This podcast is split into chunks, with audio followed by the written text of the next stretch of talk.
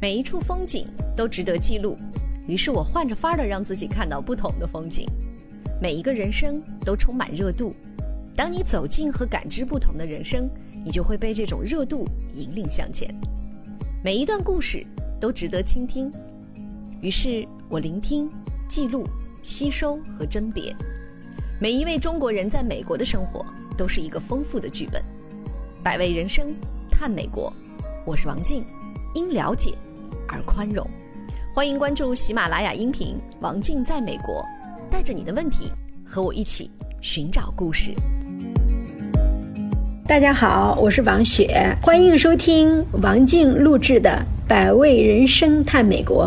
现在是北京时间二零一九年七月一日下午的十七点四十六分。此刻，坐在西安的家中，看傍晚不再强烈的日光在楼宇间洒落。回国一个月的时间，每天都忙碌着与朋友们对谈，聊聊我们曾经拥有的共同，聊聊我们未曾参与的过往，聊聊日子里那些焦虑而向前的时光，聊聊未来会有的交集与期望。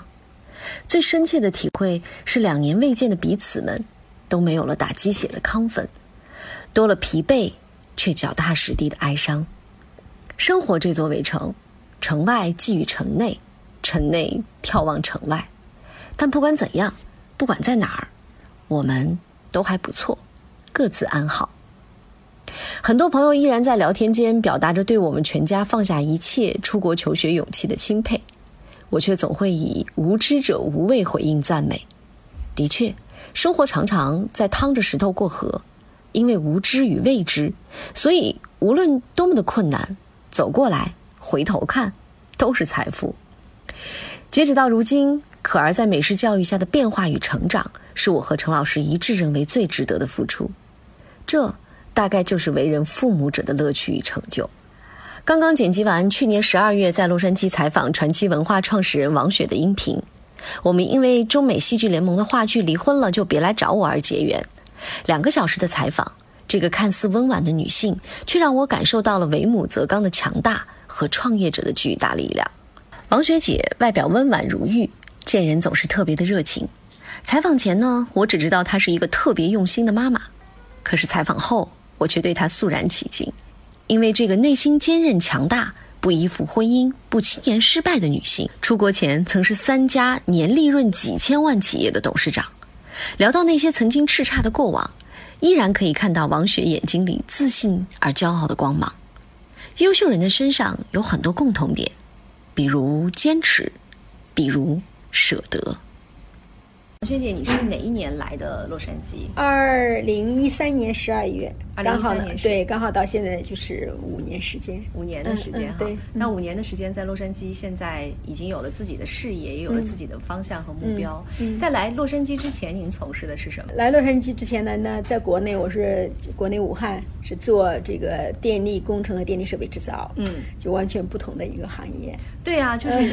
完全是一个重工业型、工业型的，然后到这边，又我要先来介绍一下我们今天的这个采访的地点呢，是在呃王学姐的这个服装店里哈。这个服装店其实也开的时间不是很长，只有短短的几个月的时间，对对对，一个多月时间。我们是十一月十三号嗯开业的，而且其实最最重要的是，因为他自身来到这儿了以后，发现。在美国能够找到一些适合于我们华裔女性，尤其是轻熟女以上的这种女性的服装特别少，这一点也是我的困惑，因为 美国人服装跟我们的服装完全不一样。对，体型可能是体型结构不一样，喜好也不一样。对，我们的喜好会更加的含蓄一些，含蓄，他们的好像就是比较没有腰身，对，要 sex 一些的啊。然后呢，美国因为美国人穿衣风格呢，就是。平时都很随性的啊，然后他们以舒适，对，真的就是像那种，就是说大家讲那个美国大以舒适为主的，然后这个，呃，但是呢，他们的晚宴呢，就是会很正式，就是仪式感很强，对，所以呢，我是觉得到了美国以后就发现，美国就是两类服装，对，一类呢就是就是 T 恤、牛仔裤或者 T 恤短裤、拖鞋这样子，一类呢就是很。很 formal 的这种很正式的这种晚宴的 dinner 的服装，就是礼服之类的东西。那我们在洛杉矶呢，其实参加活动，就是华人活动还是蛮多蛮多的。那打比方说，这一到春节就几十场这种这种这种活动。那每一场活动呢，你基本上都会要有一个搭配的这种服装。那有些活动呢，也会有自己就是特殊的就要求服装要求。那可能会有些服装会这个活动会要求啊，你今天要穿所有的要穿旗袍。那有些就说啊，你要穿礼服或者怎么样，什么类的礼服。每次一到活动的时候就很发愁，到处去去找衣服，但是买回来东西都是不适合自己的，那要去改，改又很麻烦。当然而且在美国最贵的就是人工嘛，你改件衣服可能比你买的衣服可能都。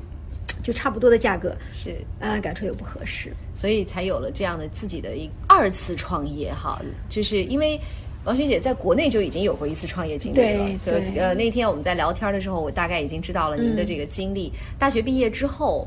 就呃去到了一些大的公司，对吗？第一家公司是一个也是做电力吗？我九一年大学毕业，那不是华南农业大学这个土壤农化专业毕业的嘛？那然后毕业以后被父母要求回到了我们河南南阳。嗯，父母还是希望您回去以后做公务员儿。对，因为我爸妈都是公务员，所以他希望我也走入这条路。我爸爸就觉得，哎呀，我要去从政的，就是这种传统的这种思想。那我我毕业以后就是。因为全国都是刚成立的，所以说大家好像工作特别的清闲，一上班就是开个门，泡杯茶，然后出去逛街或者出去玩，然后玩到下班来关门了。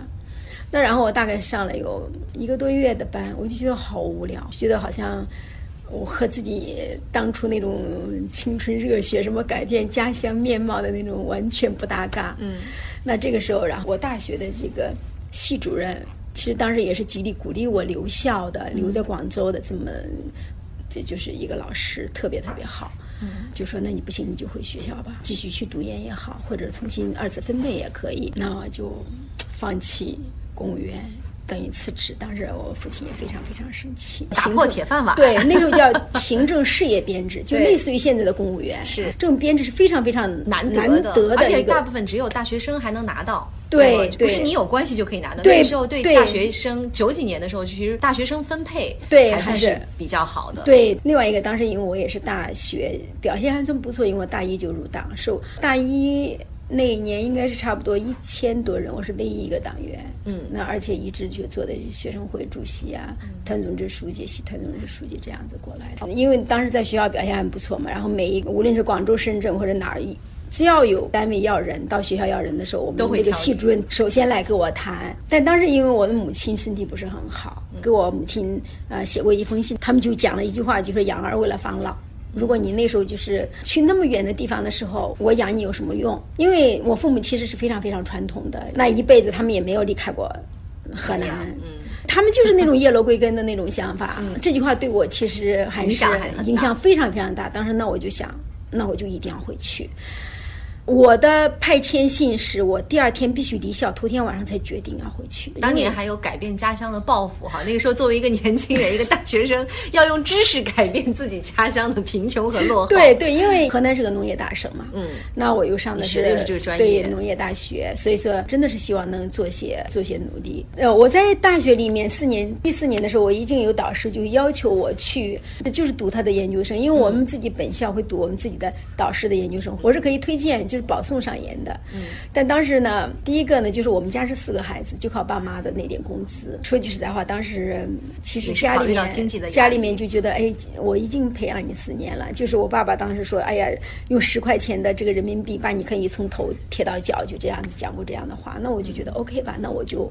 就不读了吧，就这样。再个一读，呃，那我如果再读研读三年的话，我差不多就是二十五六岁了，这样子的。所以说就是 OK。河南人的思维觉得年龄太大了，该结婚了。所以说，所以说 OK，就这样就就回到了河南。但是却没有如愿以偿的回到学校就读，因为这个中间转折，还有一个很曲折的故事哈。哎呀，对呀，这个其实说起来很很搞笑的。我当时从南阳准备回广州的时候，因为我们必须要从郑州转车，那会儿没有直达的。没有直达车，对，当时因为那个时候其实中国。改革开放刚刚开始，对，就开始有中关村嘛，然后河南就有一个叫科技市场的地方，嗯，那它是一个国企，然后派驻出去，现在就很多国企就会派驻一些，就相当于科研的一个这种先锋的小组，对。当时郑州有个科技市场，他们在那里面，他们公司在那就有一个办事处，嗯，他说 OK，你刚好到郑州来，也到我们这儿来看一看，好。当时呢，记得很清，当时我是带了有一千两百多块钱，嗯，那一千块钱呢是装在我的一个包的很好的包里，然后两百多块钱是。随身带在身上的，记得很清，早上坐上车，然后坐上车迷迷糊糊就睡着了。突然到一个地方，然后有一个就听着吵闹声把我吵醒了。这个时候就是有一帮三四个成年人打一个小孩儿，嗯嗯，然后就说这个小孩儿什么骗的钱、偷的钱或者怎么怎么之类的，就这样，我就猛然就弄醒了。然后这小孩刚好就。到我跟前就说：“哎，姐姐能不能帮帮我？怎么怎么样子的？就我觉得他就是超可怜那样子的。然后就说他需要多少多少钱，然后我就等于是把我那个一千多块钱就拿出来给他了。他们一下车，我后面都有一个中年三四十岁的人嘛，就拍了拍我说：‘哎呀，姑娘，你被骗了，他们就是骗子。’这是我第一次的上当受骗，就是因为自己真的当时没有想到社会上会是这样这样这样这么多的东西。”等于自己当时就剩两百多块钱了，其实很难以再从。郑州到那个时候也太耿直了，就是满共自己带了一千二，就把一千块钱给。因为我觉得那个小孩真的很可怜，一个小男孩被他们打的就这样子的。后来他们说他们其实做戏，你知道，到郑州，然后我这个等于也没有钱了嘛。嗯。然后我这个朋友呢，就到我那朋友那，然后朋友呢就是告诉我说，哦，河南农大也有一个公司是做这个香精香料研发的这个公司。嗯。那在科技市场里面就带我去看，那因为我是农大毕业的学生嘛，所以觉得很感兴趣。嗯。就到了这个公司和这个。这个老板就说聊天儿，一聊这个老板聊完以后就跟我讲，哎，你明天来上班吧。嗯，我一想，好吧，先挣钱为主，就上班吧，就在那儿就上班了，就这样子的，所以就没有再就回到广州。哎，对。那在这个公司待了多久呢？这个公司大概待了有一年时间。嗯，主要是做什么？我是做营销，所以我就进入了一个不同的行业。所以其实那个阶段的营销，是不是对于您后来做很多的一些？呃，工作包括创业也有了一定的基础。对，那个应该说是我的那个做销售人员的一个萌芽的一个时段。但是这个毕竟是因为是农大的教授做的，因为他只懂技术不懂经营，所以很快的我们工资就发不下来了。我上了一年的班，大概后面的三四个月的工资都没有，都发不下来了。但是在这个时候呢，刚好就是对面就是河南许记集团驻郑州办事处。那他们的办事处的主任都等于在这个科技市场对面，就和我现在的公司对面，因为科当对科技市场里面很多大的公司的办事处都在那边。您等于从左门到右门跨了个门，对，跨了个门。然后他说 啊，那你要不然就到我们公司来吧。嗯，那然后我又到那个办事处。那个肯定也是你的工作能力让对方看到了，他也不是随随便便的就。那个时候呢，就我理解就是本科就四年大学出来比较打工的很少。那我算是还算是比较特殊的一个，嗯，那另外一个，我是我是觉得我这个人好像还比较有亲和力，就比较有亲和力，就这样，大家觉得哎呀，蛮蛮蛮好玩，蛮可爱的这样子的，所以呢，我又到了这个公司，在这个公司大概干了有两三个月，然后呢，整个许记集团成立一个新的分公司——许记变压器有限公司，嗯，那这个时候变压器公司招聘的时候，我们的总经理可能听了我们办事处主任的介绍，对我介绍，我们总经理直接打电话就给我谈了很多次，嗯。要我去许昌，许记是在许昌的。对，那我就想，我从郑州到许昌，其实我当时是不是很愿意？这个老总就很好，他说这样，他说你来看一看，你如果觉得还好，你就来；你不觉得不好，你就继续在办事处工作。那我觉得 OK 啊，去看一看吧。那一看，我觉得规模很大的一个新兴的一个企业。九五年的十月份，我第一次去的许记，那时候许记的厂房还就是刚在建，设备都还没有到位。那然后我们是作为营销人员，很快就被派到市场。当时给我分的是武汉，嗯，其实当时我是要求去广州的。我我还是想，第一有很多同学和老师在那儿，嗯，第二个我的四年最美好的四年是在广州度过的。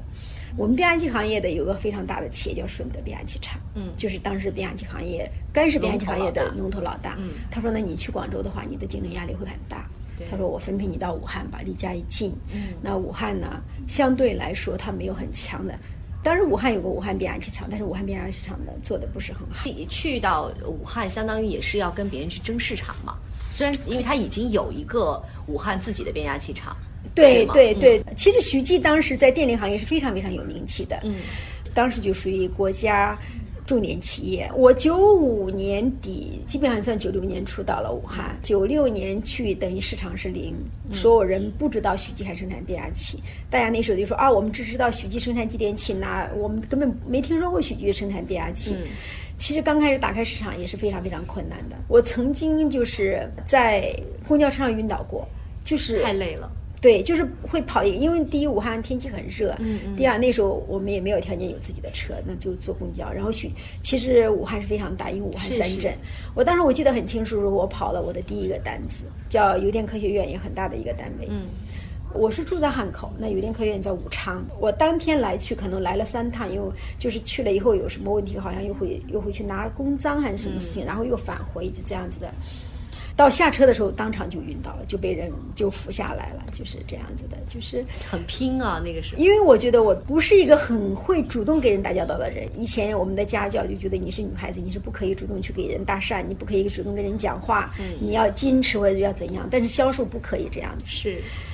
我记得很清，我第一次到供电局的时候，坐在这个物资公司经理的办公室里面，半个小时一句话没有讲出来。那然后这个物资公司经理就问我：“你来干嘛的？”我说：“我来拜访拜访你。”然后物资公司经理就说：“啊，我很忙。”记得我大概走出来这个他的办公室门的门，眼泪唰就就就下来了。没没有吃过这种闭门羹呐，真的就是觉得你因为以前就觉得哎，你是个女孩子，然后成绩又很好，然后又是学生会干部，然后别人跟你打招呼都是就就觉得自己应该是个很高傲的人。现在突然要被别人这样。去觉得真的还是很难，就心理上的这个这种东西一点一点去去打破。最后是怎样打破这个心理的？但是我就觉得这是我的责任，嗯，就是我你既然做了这件事，你就要对厂里负责任。我不是为我自己，我是为了企业，嗯，那我不可以让很欣赏我的人那来失望的。我说我一定要去做好。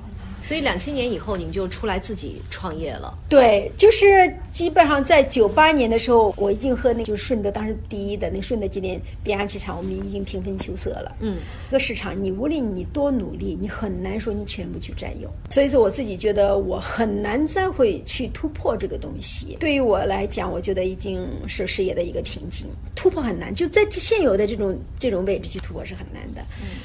所以两千年创业的时候，呃，您那个时候多大？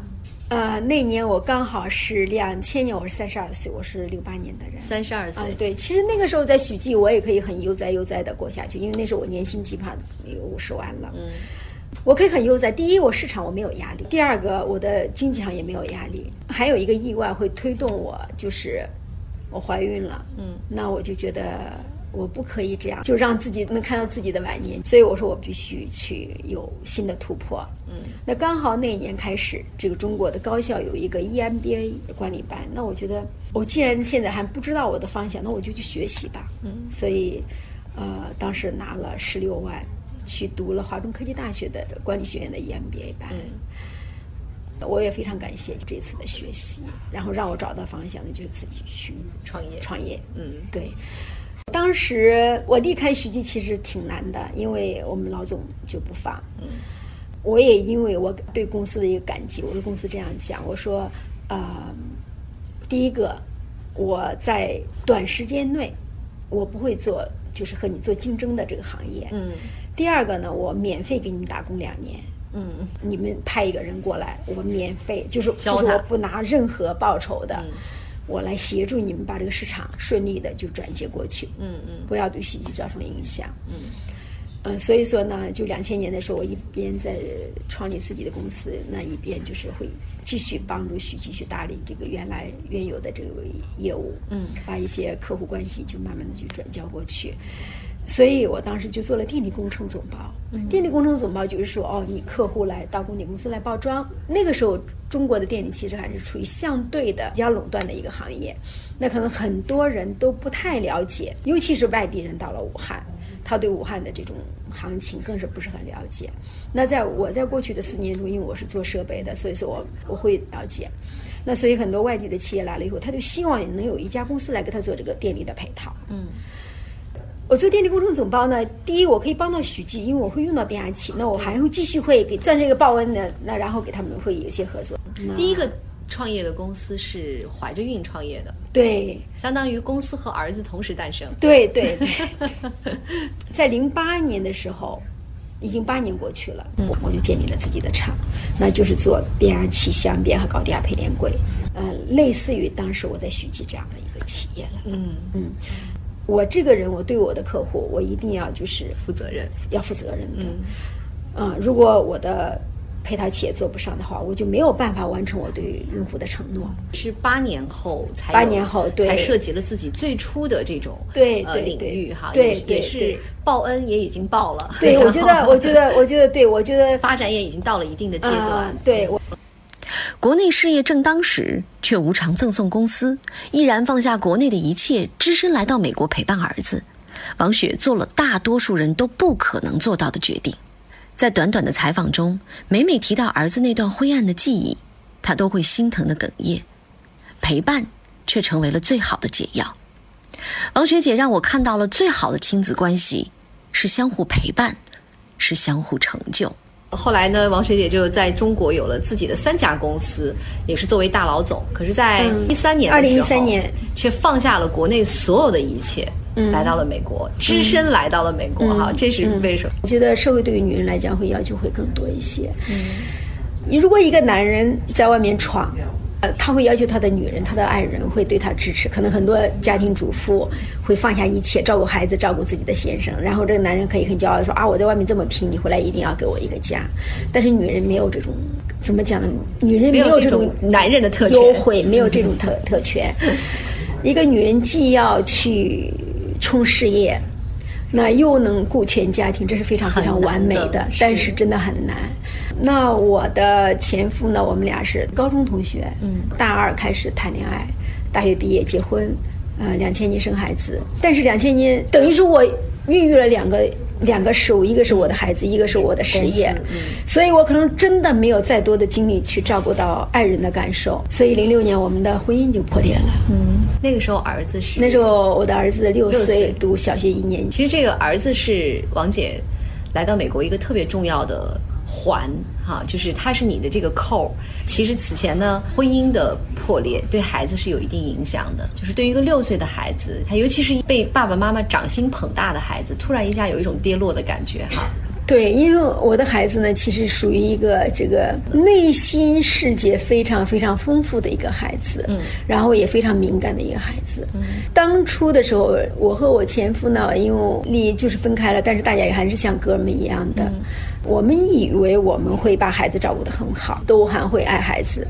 但是我的孩子曾经说过这么一句话：“你们是都很爱我，但是我有爸爸的时候就没有妈妈，有妈妈的时候就没有爸爸。”但我们当时那时候我们没有没有想到这一点。其实我们两个人分手，从决定分手到分手非常短暂，也可以说是因为我们那时候在婚姻上的不成熟，在感情上面的不成熟，导致了就是有一点矛盾，大家就以这种很激烈的激烈的方式来处理了。没想到对孩子会伤害这么大。其实我现在想过来，如果我知道这样的后果，我一定会重新去审视婚姻。对对对的对的。还有一个就是，我真的现在很就是会会给我身边很多的朋友讲，第一个，你结婚你要考虑清楚，那结了婚你轻易不要去离婚，因为对孩子伤害真的是很大。我的小孩当时就是，呃，最突出的表现就是那时候我我小孩突然会有一只眼睛像接近于失明，嗯，那然后。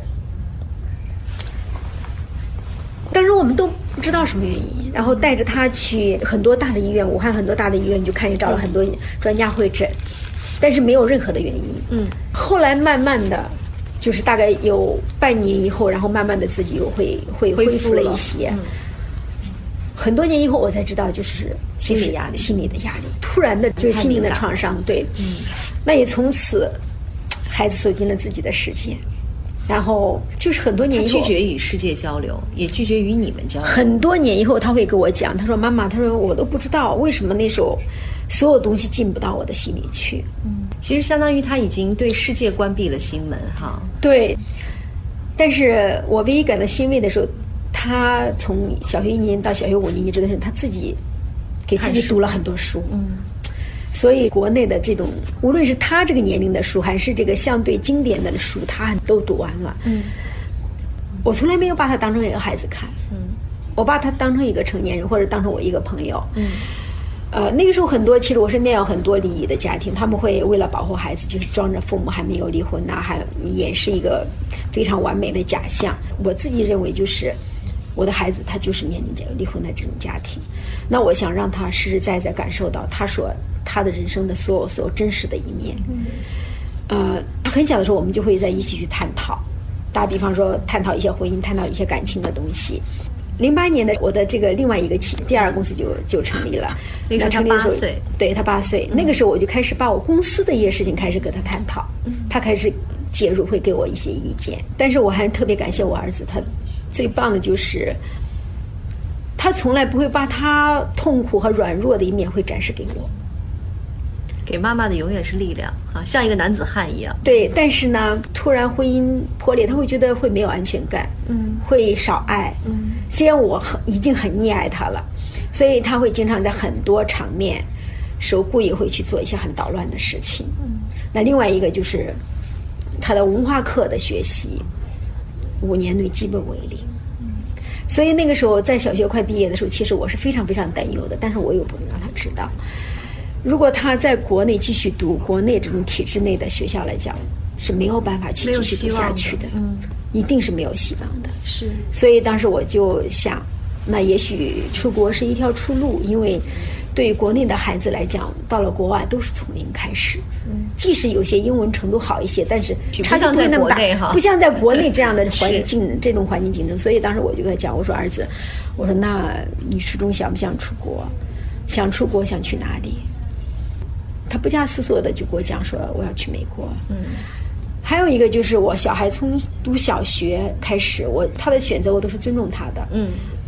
啊，其实我就跟他讲，我说孩子，你是你的人生，我是我的人生，嗯，我会尊重你，那你要为你自己的人生做主，但是我会给你提供建议和意见，嗯，你小的时候，我可能我的意见会多一些，随着你的增长，我的意见会在你的人生比例中会越来越小，嗯，但是我一直会作为朋友或作为妈妈的角度，我会提供建议给你。所以呢，他姐决定到美国，我就就是按照他的想法来做，很顺利。就两个月后，他就到了美国。嗯，当时因为我的这个签证被拒嘛，所以这个而且一拒拒了四次。对，一拒拒了四次。我后来是不懈的努力下，终于在二零一三年的十一月拿到了美国的签证，十二月二号就来了，就来了美国。王学姐告诉我说，那个阶段对她而言是最大的煎熬，因为没有首先没有跟儿子分离过那么久，而且又那么的远。啊，因为但是没办法呀，那签证拿不到，你就是来不了美国哈。所以那个时候就是每一次视频都是以泪洗面。可以这样讲啊，就是没有来到美国的人，可能没法体验那种，就是如果你完全不懂英文，就是把一个完全不懂英文的人丢在一个全部都是英文的这种环境下，嗯，而且是一个十一岁的孩子，嗯，我当时我还没有那么深切体会，我只是觉得孩子很可怜。第一个，他的寄宿家庭呢，就是是。全老外的，嗯，那然后呢？第一，生活习惯不一样，嗯。第二，就是孩子那时候完全不懂英文。我刚才讲他文化课为零，嗯，所以他来美国之前的英文水平是二十六个字母都没有认全的情况下到的美国。呃，其实等我到了美国以后，我才知道你不懂英文的时候你多痛苦。嗯，是，但当时我可能还没有那么深切的理会到他的痛苦，我只是觉得生活上妈妈没办法照顾，可怜，对妈妈没有办法照顾。其实我一度就快崩溃到说：“儿子，你回来吧。”那儿子就跟我讲说：“妈妈，那个我总有一天要离开你的，我必须要学会自己去面对这些东西。”嗯，啊，儿子又成为一个大后方哈，对，他在帮你解围。对，其实很多时候我觉得。我之所以这么坚强，我是因为儿子。嗯，但那个时候其实很多老师，无论是他小学的老师和这个到美国以后的，也有老师去劝过我说，他心理上有问题，应该让我去带他去看心理医生。但是我不希望告诉我儿子说他是有问题的。嗯，我觉得爱是最好的医生解药，对妈妈是最好的老师。嗯，所以我觉得这一切可能是我。带给他的，比方说这个家庭的不幸是我带给他的，那我一定要用自己来痊愈自己的孩子。嗯，我一可以来到美国，我就来了嘛。那个时候公司经营非常好，嗯，几家公司的业务呢，应该是在两个多亿，就产值在两个多亿的这个这样子，那净利润基本上接近两千万了。第一次来了两个月，等于陪儿子过了个年，然后我就回回国了。回国大概二十几天就。又来了，又来了，嗯，又来在这边大概待了，嗯，也是二十多天吧。国内有事情，客户就要我一定要回去，我就又回去了。那五月二十二号孩子放假，五五月二十号又来了。来了以后呢，就是我就发现这次孩子好像变化很大。他可能是因为进入青春期，经常会情绪很急躁。那这个时候我就觉得，我真的可能要考虑，我是不是可以放下就国内的一切来陪孩子。其实当时我是觉得，女人首先是一个妈妈，嗯，其次你才是社会的人，嗯。那从经济的角度来讲，我当时也是可以放下工作来完全来陪陪孩子，因为那时候我的孩子已经十三岁了嘛，嗯，就是一三年的嘛，已经十三岁了。我不能再错过他这个青春期的这段时间。如果我真的错过了，可能其实妈妈孩子一生相伴也就那么长时间，是十八岁以后读大学。大学毕业以后，他有他的工作，可能你和他在一起待的时间也非常非常有限的。对，其实那个时候我就无限次的会想，我说我们已经人到中年了，上有父母，下有孩子。那因为父母呢，我有兄妹四个。其实，在前半生里面，我陪父母很多，我的父母基本上都跟着我的。很多时候，我夜里会想，如果我一旦有了意外，我儿子有谁可以来照顾他？所以我就觉得更加要珍惜我自己，因为我。这个世界上可能唯一只有我会可以全心全意的来去照顾自己的孩子，那我儿子也只有我这么一个最亲的亲人，我应该放下来了，去陪陪孩子。所以当时就决定把两个公司无偿的送给自己的家人了。对，因为我的我的弟弟和弟媳呢，大学毕业就进了公司，也是跟着我公司一起创业了很多年。那后来我侄子大学毕业以后，就哥哥的孩子大学毕业后了也进了公司。那当时他们其实他们每个人进公司的时候，我都是有意识的培养每一个每一个单位应该都会让他们去做过。嗯。当时我就觉得 OK 了，他们应该也是可以去接的。嗯。却做了一个特别让我很惊讶的决定，不是说我让你们去当总经理，而是我把公司送给你们，我连一点股份都不再占有。这个，因为我一般的女人可以，因为我觉得国内的企业说句实在话，和尤其是相对比较小的企业呢，就这个你人在，你很多事情你付出了，你才去获得。嗯，你如果一旦你不付出了，你再去，就会有很多矛盾。我觉得不是很好。嗯，呃，其实我也是可以保留股份，但是我觉得亲人之间、亲情之间可能。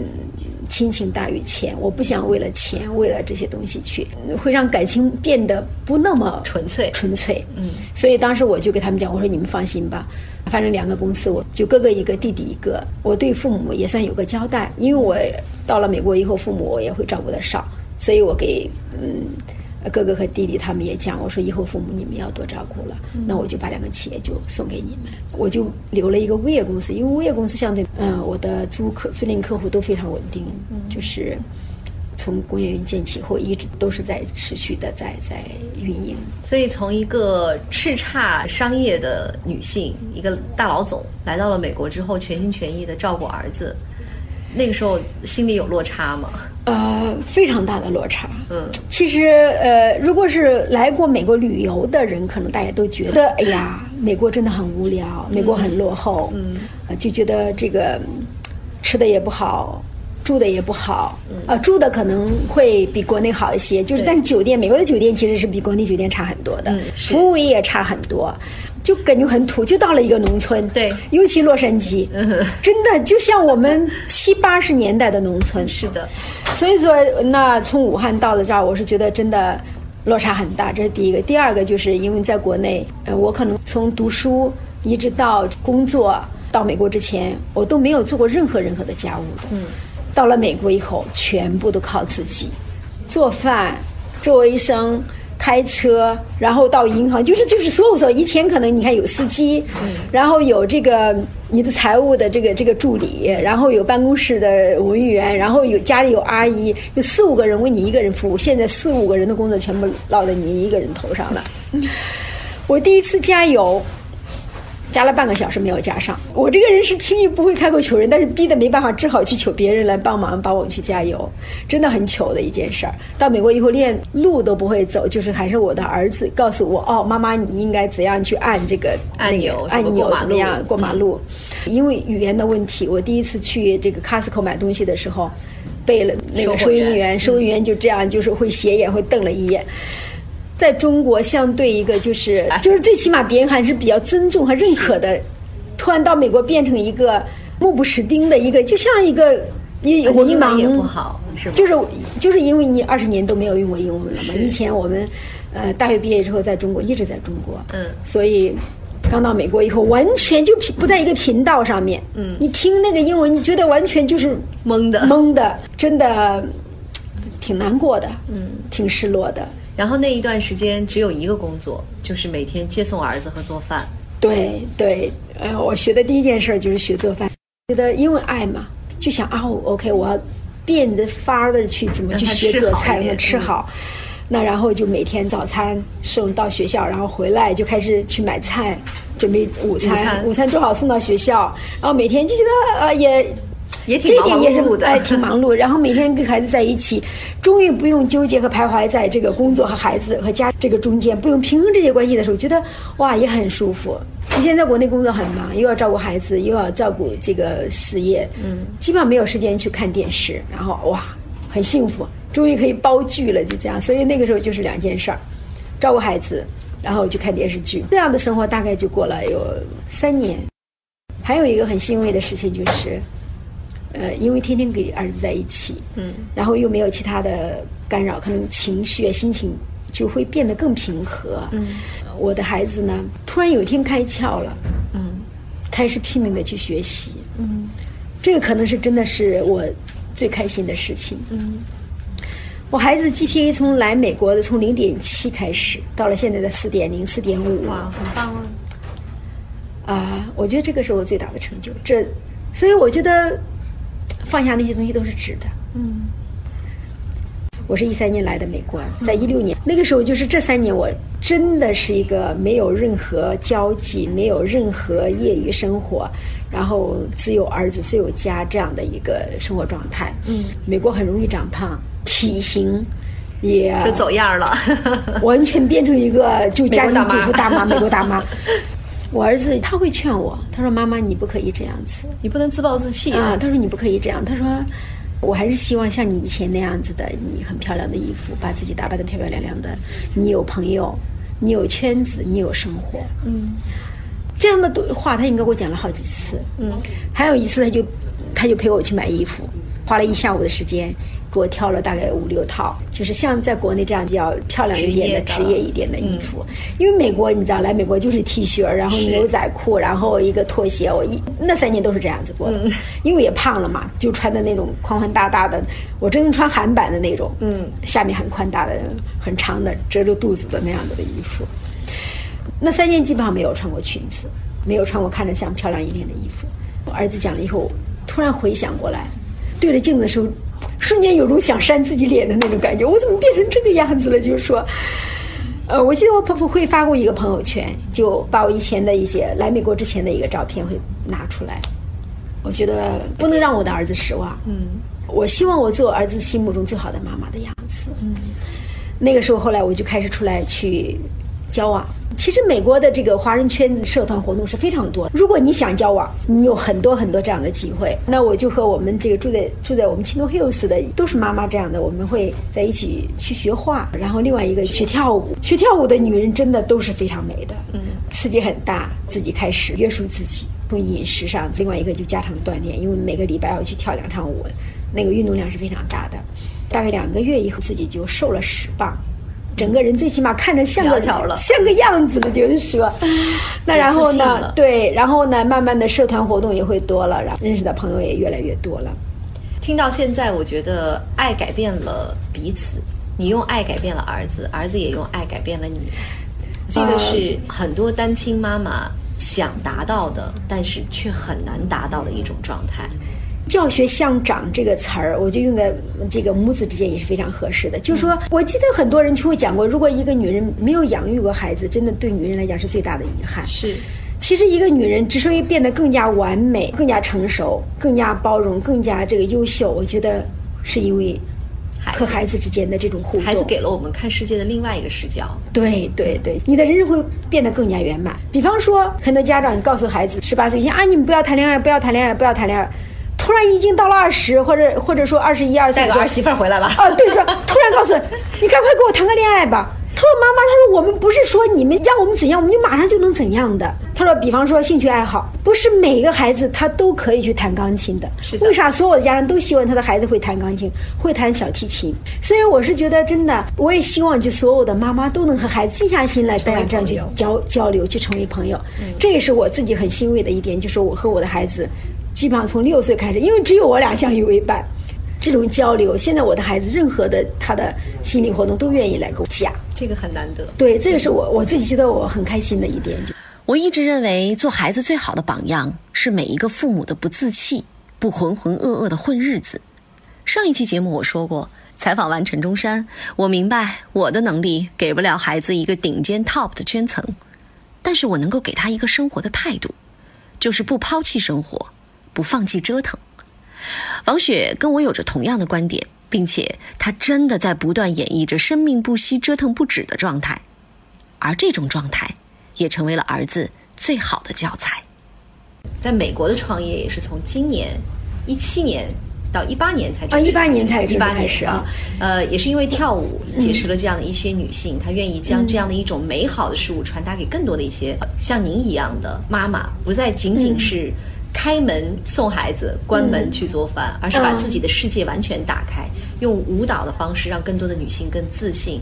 而与此同时，又创办了自己的这个服装品牌，就是希望让更多的女性，尤其是更多的在洛杉矶的这些女性，因为洛杉矶有太多像您这样抱着陪伴孩子的目的来的这种女性哈，让她们可以从形体到。服饰都找到属于自己的自信，这是您美国创业的一个很重要的目。其实那个时候我也很纠结，因为呃一七年我四十九岁，对于女人来讲这个年龄很尴尬，嗯，就从此退休也可以，嗯啊每天这个像我身边很朋友一样的，呃唱唱歌跳跳舞参加参加 party，嗯就这样过一辈子一直到老也可以。但是呢，到美国以后，其实我发现很多美国人七八十岁都还在工作，是，嗯，九十岁还在开车。对我其实非常欣赏这种状态。生命其实真正的目目的是在于去折腾、体验，在在于不同的去感受。对，那当时我就想，如果我的岁，我觉得我活八十岁应该问题不是很大。嗯，活八十岁还有三十年，那我三十年的生活都是这个样子了，就是我一眼望到底了。嗯，那我的人生历程，我觉得很可惜的。难得为人啊，走一趟，我觉得不能辜负自己的这一辈子，所以我就觉得应该去做些事。刚才也讲了，我在国内是做电力的，那我国内的事业是很难再搬到美国来继续，环境不同哈。对，所以我必须去寻找新的这种突破。我做过很多尝试，比方说这个，因为我也很喜欢红酒，对吧？美国的红酒，当时我也想就是美国去做一个酒庄啊什么之类的，我也去做过很多考察。其实难度也挺大的，对，每一行都有难度。对，那当时我想做酒的时候，我儿子曾经劝过我，他说：“他说妈妈，他说你很多年没有做事了，你千万不要像一个饥渴的人看到一滩水，然后一头扎进去，说不定可能会把自己淹死。嗯，你不要太激动，你一定要慢慢的，因为我就准备去给这个酒庄去签协议了嘛。他就说，他说你还是稳妥一点。”然后，没有想到儿子是最后拉住你的那个人哈，也许这辈子只有儿子能把你拉住了。我我我觉得可能应该是这样的。我比较，其实我是非常在意他对我的很多建议，因为呢，我觉得他从八岁会参与我的呃很多公司的运营和决策，包括一些投资的决策。我觉得他的很多东西都非常好。嗯，我在这方面还是比较听他的这个意见。红酒我大概折腾考察了有一两个月，嗯，搁浅了。这个时候呢。呃，我国内就会有朋友建议我说做学校做教育，因为国内现在可能教育的改革也非常大，做一个就是把美国的这种哎，因为美国的教育是相对比较先进的，是说可不可以把美国的这种教育的方式到中国来，我们做一个这种中外合资的这种学校。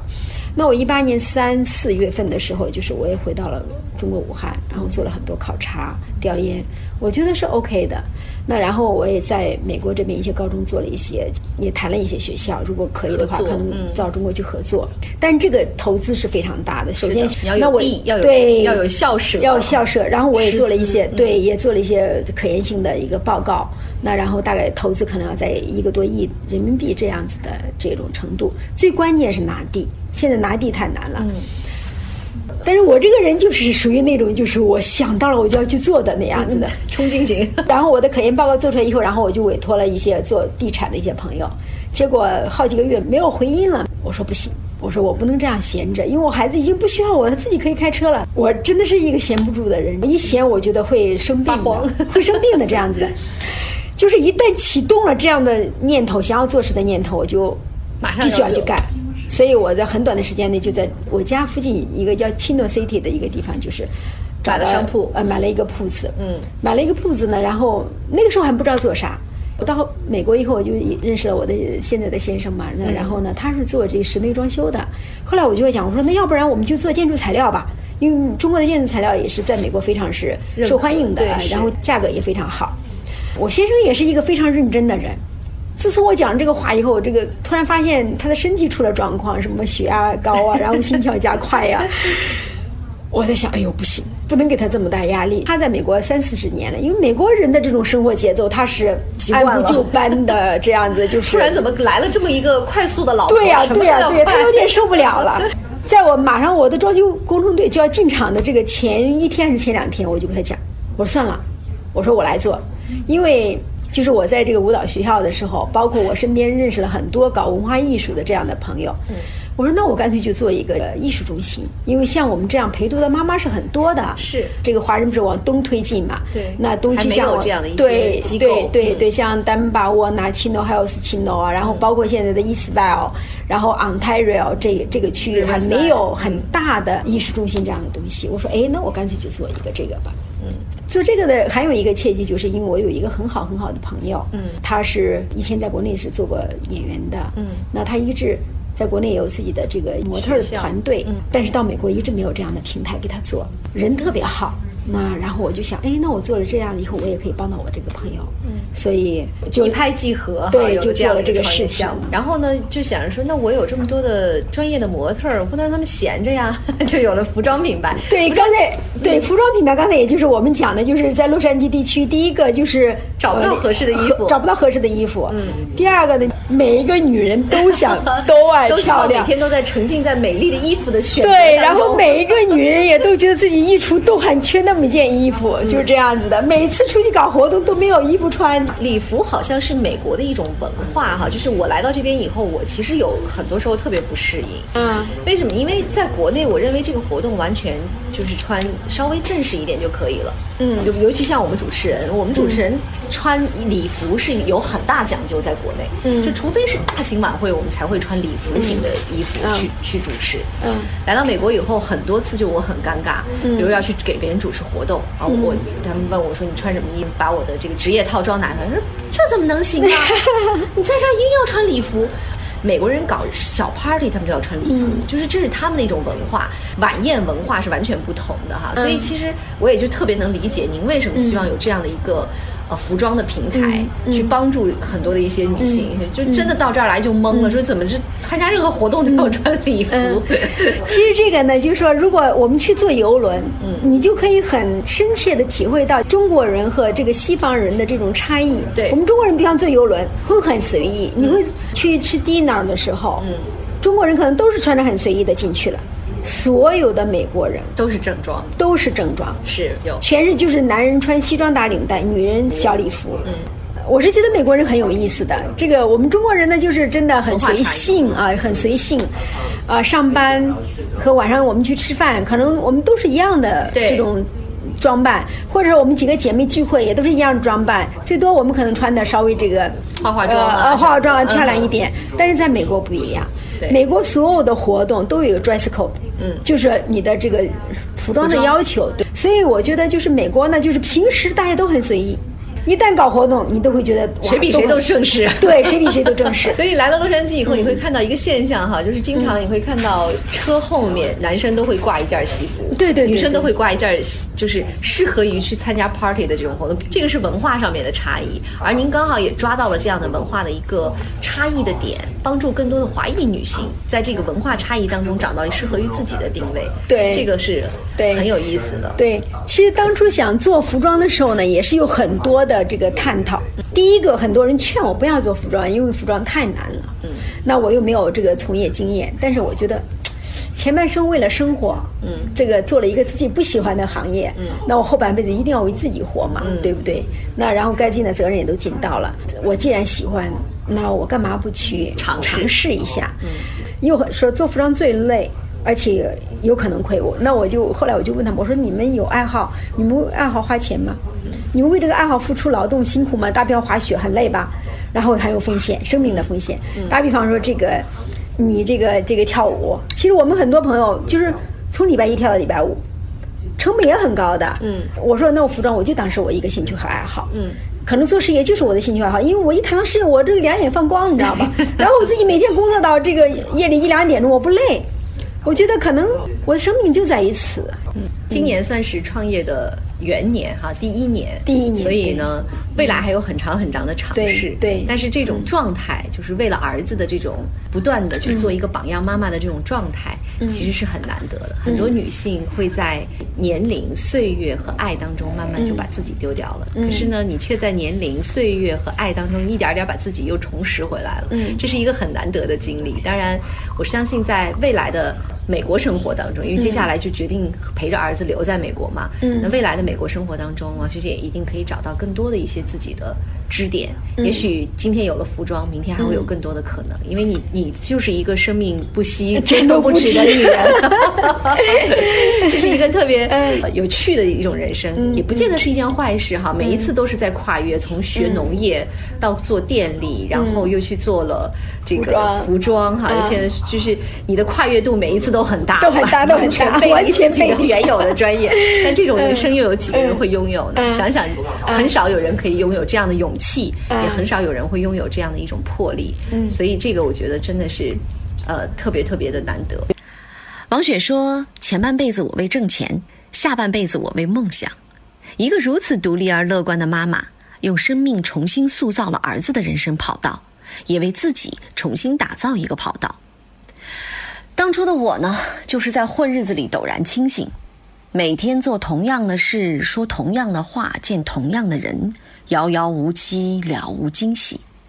于是做了一个互联网时代特别洋气的决定：止损。出国学习的时光辛苦但欣慰，但却感觉自己的人生还可以再抢救一把。听完王雪的故事，我更觉得，无论何时，只要你愿意。人生都可以再活一把。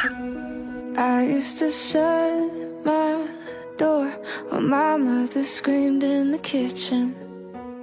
I turned the music up, get high and try not to listen to every little fight. Cause neither one was right. I swore I'd never be like them. But I was just a kid back then. The older I get, the more that I see. My parents aren't heroes, they're just like me. And loving is hard, it don't always work. You just try your best not to get hurt. I used to be mad, but now I know Sometimes it's better to let someone go just hadn't hit me yet the older I get, I used to wonder why, why they could never be happy. I used to close my eyes and pray for a whole nother family where everything was fine. One that felt like mine. I swore I'd never be like them. But I was just a kid back then. The older I get, the more that I see. My parents aren't heroes, they're just like me. And loving is hard, it don't always work. You just try your best not to get hurt. I used to be mad, but now I know Sometimes it's better to let someone go. It just hadn't hit The older I get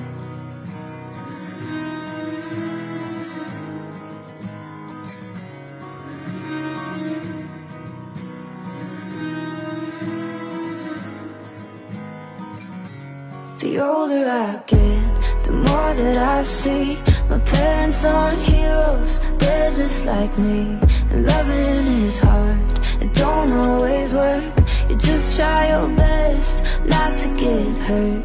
I used to be mad, but now I know Sometimes it's better to let someone go. It just hadn't hit me yet. The older I get